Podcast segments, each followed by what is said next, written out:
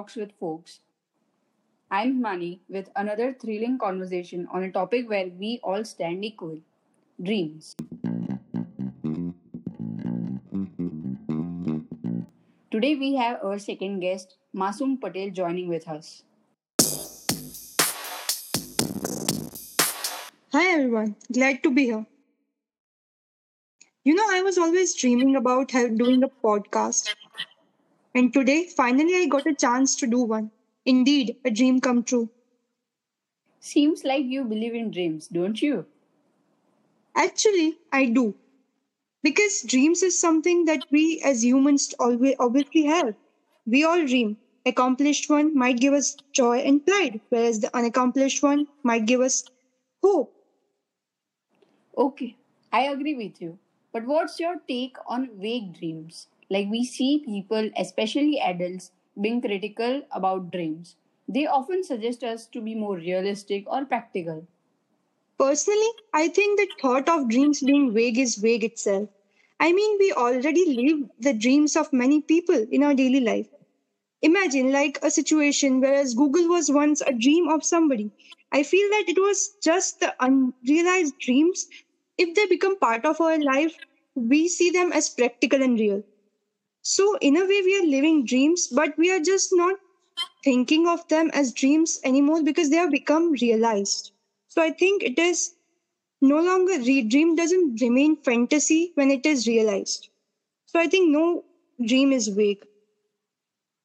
So, is it like there are no vague dreams? Because not all we imagine can be turned into reality, right?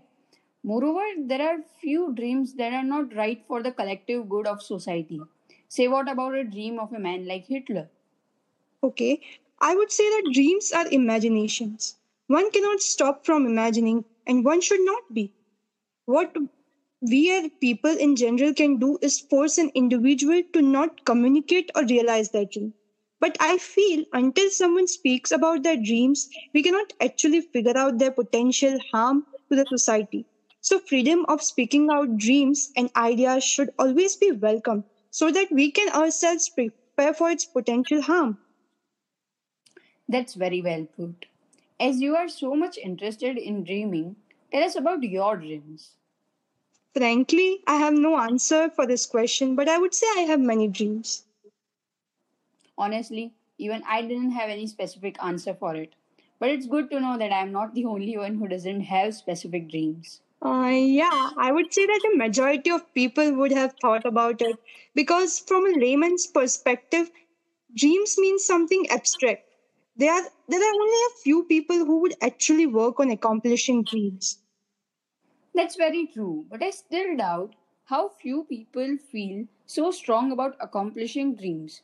I mean, one might have multiple dreams. So, how can one be sure of pursuing one over the other? I would say there's no perfect answer to this, but I feel there's always one thing about that particular dream which one would want to accomplish. The driving force of- for it can vary from an individual to another, because what might catch my attention might be insignificant or vice versa. Becoming Spider Man is what a child dream, right? It's not wrong at that age, but with time, when life happens, dreams change.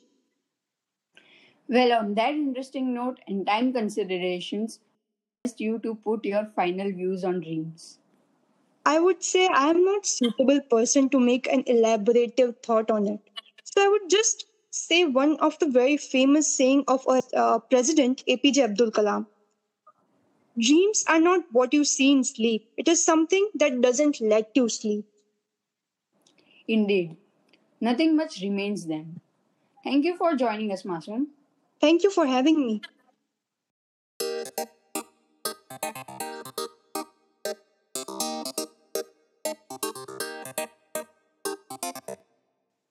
Alright, guys, stay tuned for our final episode of Talks with Folks. Till then, stay home, stay safe, and keep listening to our podcast. Thank you.